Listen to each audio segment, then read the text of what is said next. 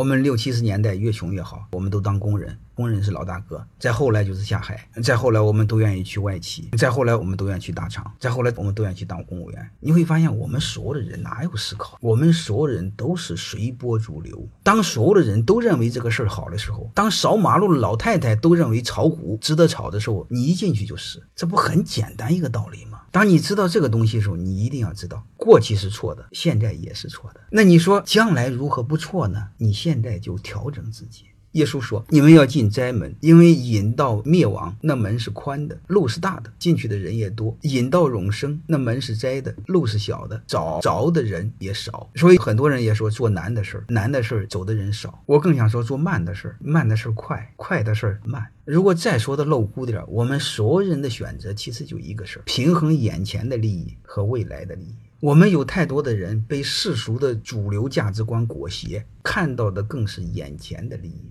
但是给你带来未来的、真正成就你的、让你心安的，永远是未来的利益。好了，这就不说了，剩下的你们就看看我的职场发展课程，也不要太迷茫，也不要太着急，它一定有背后的很多规律在里头。嗯，我的职场发展课程其实就是告诉你背后的一些小规律，你把它看透。没有思考的人永远是多数，和年龄无关。你只要明白，一定越走越顺。